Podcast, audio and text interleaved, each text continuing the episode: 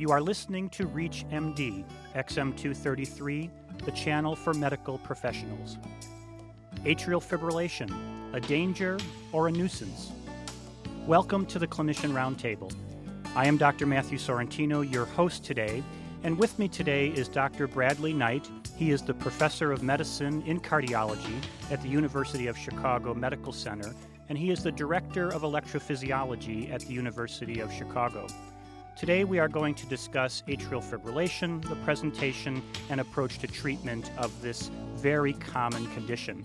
Welcome to the program, Dr. Knight. Thank you. I'm glad to be here. Let's start first by talking a little bit about the prevalence of atrial fibrillation. How big of a problem is this in the uh, general community? Well, it's a very big problem, and I'm uh, delighted that you chose to cover this topic in your program. Uh, atrial fibrillation is the most common sustained arrhythmia in the United States. It accounts for very high number of admissions to the hospital and emergency room visits and is quite common.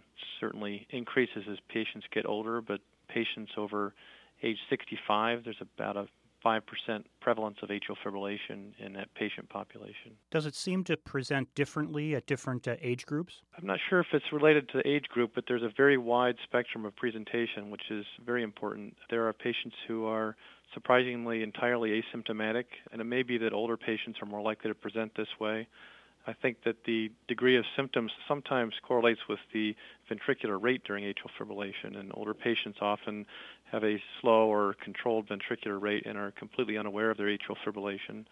Younger patients more commonly present with symptoms, but it's uh, surprising how much variability there is between patients and terms of the degree of symptoms. Why does it seem to be more common that atrial fibrillation is in the elderly? What is it about getting older that seems to predispose to this arrhythmia? Well, it's not clear, but atrial fibrillation in general is related to some abnormalities in the atrial myocardial substrate. So as patients get older, there is evidence that there's increasing fibrosis and small degrees of scarring in the atrium, and this probably predisposes to atrial fibrillation. The mechanism of atrial fibrillation is uh, predominantly um, small areas of reentry uh, or wandering wavelets of reentry throughout the atrium. And in general, any arrhythmia that's caused by a reentrant mechanism is aggravated by scar and structural abnormalities in the atrium. Is atrial fibrillation typically an arrhythmia in isolation, or is it usually a marker that there's other underlying heart disease? I would say that a large number of patients who have atrial fibrillation do have underlying structural heart disease. Besides age, uh, the most common risk factor for atrial fibrillation is hypertension. But again, that doesn't really result in visible structural changes in the atrium, but clearly advanced structural heart disease that we see in patients with congestive heart failure, ischemic cardiomyopathy, valvular heart disease, etc. Those patients do have a higher risk of atrial fibrillation. So we do see atrial fibrillation in the absence of structural heart disease, which is increasingly becoming aware that young patients who have no structural heart disease, who develop idiopathic so-called atrial fibrillation is increasingly common. I get this question a lot from patients. They wonder if they have atrial fibrillation, if they're at a higher risk of having a heart attack. Is there a correlation between a first episode of atrial fibrillation and complications down the road with ischemic disease? Well, that's a very good question. Certainly, there are some data that patients with atrial fibrillation have a normal prognosis and other data that they have a worsening prognosis. And it's highly variable. But yes, I think when you see a patient for the first time with atrial fibrillation, with their first presentation, it should always be viewed as a, a potential red flag that they have some underlying heart disease and warrants a further investigation for occult coronary disease, occult valvular heart disease, or or cardiomyopathy. But I think if you are able to rule out any structural heart disease, you can reassure your patients that their atrial fibrillation is probably associated with a good prognosis.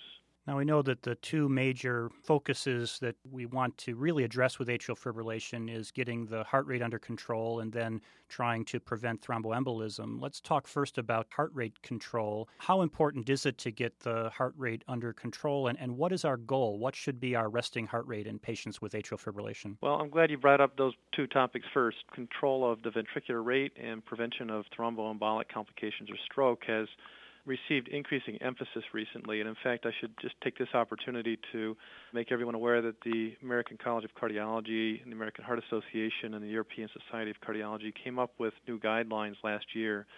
So the ACC AHA ESC guidelines on atrial fibrillation are available on the internet on the ACC website and uh, are an extremely valuable resource. But to get back to your question, uh, these guidelines have increased the emphasis on both preventing stroke and controlling the ventricular response. And controlling the heart rate in patients who both have paroxysmal as well as persistent atrial fibrillation can go a long way in controlling symptoms, which is a major focus in the therapy. Adequate ventricular rate control uh, sometimes is difficult to achieve, but is usually achieved with beta blockers, calcium channel blockers, and less so more recently with digoxin. But uh, your question about what's an adequate ventricular response, that partly depends on the, the symptoms and the, and the patient, but in general, most of us strive for a, a resting heart rate under uh, 80 beats per minute. I know there's been some research in the past that suggests that atrial fibrillation that's not well rate controlled has an increased risk of developing to left ventricular systolic dysfunction. Has this clearly been shown? And if that is the case, what type of heart rates over what period of time can uh, lead to a myopathic type process? Well, that's a very good point. There's clearly evidence that patients who have a persistent tachycardia can develop a cardiomyopathy. We often fall in the conundrum when we see a patient with both heart failure and atrial fibrillation with a rapid rate, which came first. But it's clear that a subset of patients who have atrial fibrillation or another type of tachycardia can develop a cardiomyopathy. It's unclear exactly what rate is important, but in general, if the heart rate is over 120 beats per minute for a sustained period of time, that it puts the patient at risk. There's also evidence that you may require some genetic predisposition to developing a cardiomyopathy on the basis of a tachycardia. Uh, but interestingly, this is a very effective model in inducing ventricular dysfunction and heart failure in, in animal models. So rapid heart rates can clearly lead to tachycardia related cardiomyopathy. You are listening to ReachMD, XM233, the channel for medical professionals. I am Dr. Matthew Sorrentino, and my guest today is Dr. Brad Knight, and we are discussing the approach to treating atrial fibrillation.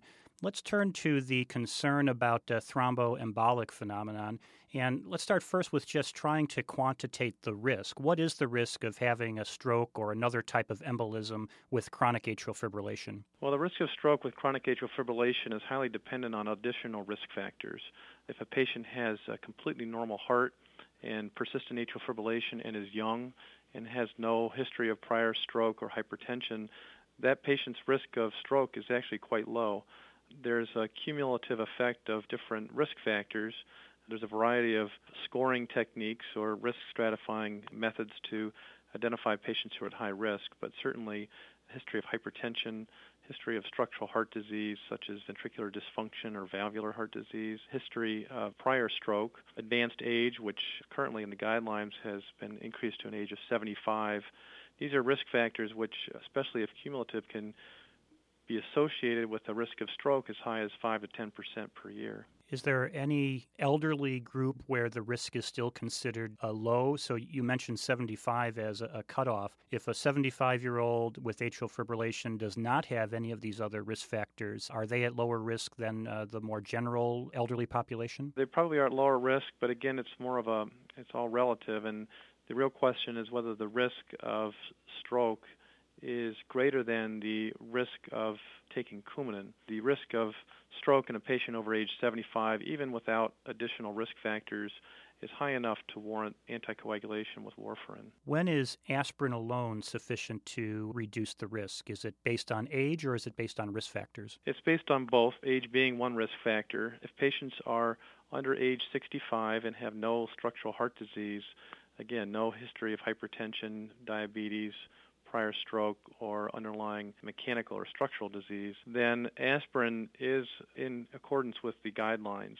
Now, aspirin in general, however, is controversial because there's very limited data that it actually reduces the risk of stroke. Presumably because the risk of taking aspirin is relatively low, it has made it into the guidelines for patients who don't have an indication for warfarin. And then when do you consider the use of antiarrhythmic medications? Well, antiarrhythmic drugs are important in maintaining, helping maintain sinus rhythm. So once you've evaluated a patient and your impression is that rate control alone is inadequate in controlling their symptoms, then the next step would be rhythm control with an antiarrhythmic drug. I think that a recent trial called the AFFIRM trial has received a lot of attention, which demonstrated that rate control alone is not inferior to rhythm control. And so there's been a little less emphasis on rhythm control as a way to treat patients with atrial fibrillation. But having said that, there's clearly patients who are very symptomatic despite adequate rate control who would benefit from maintaining sinus rhythm and should be treated accordingly. The guidelines actually are in this arena very helpful. There's a nice algorithmic approach that's listed and how to choose the antiarrhythmic drugs for individual patients.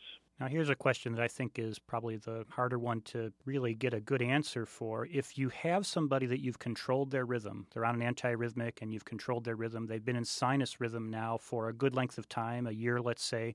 Is it safe to stop Coumadin therapy in that patient, or how long should we continue to anticoagulate to prevent embolism? Well, it's a very important question and a lesson that we learned from clinical trials recently. But in the past, we would have stopped their Coumadin usually a month after we've cardioverted them or when we felt comfortable that we've maintained sinus rhythm. And one reason may be that there's a high percentage of patients who have asymptomatic episodes of atrial fibrillation once they're treated, uh, which does not significantly reduce their risk of stroke. You know, the answer to your question would be to anybody who had an indication for warfarin before you started rhythm control should probably be on lifelong anticoagulation. Is atrial flutter very similar to atrial fibrillation in terms of risk and current guidelines for therapies? That's a great question. We didn't talk much about the initial diagnosis of atrial fibrillation, but it's important to make sure that in a patient who carries that diagnosis truly has atrial fibrillation because there are similar and related arrhythmias such as atrial flutter.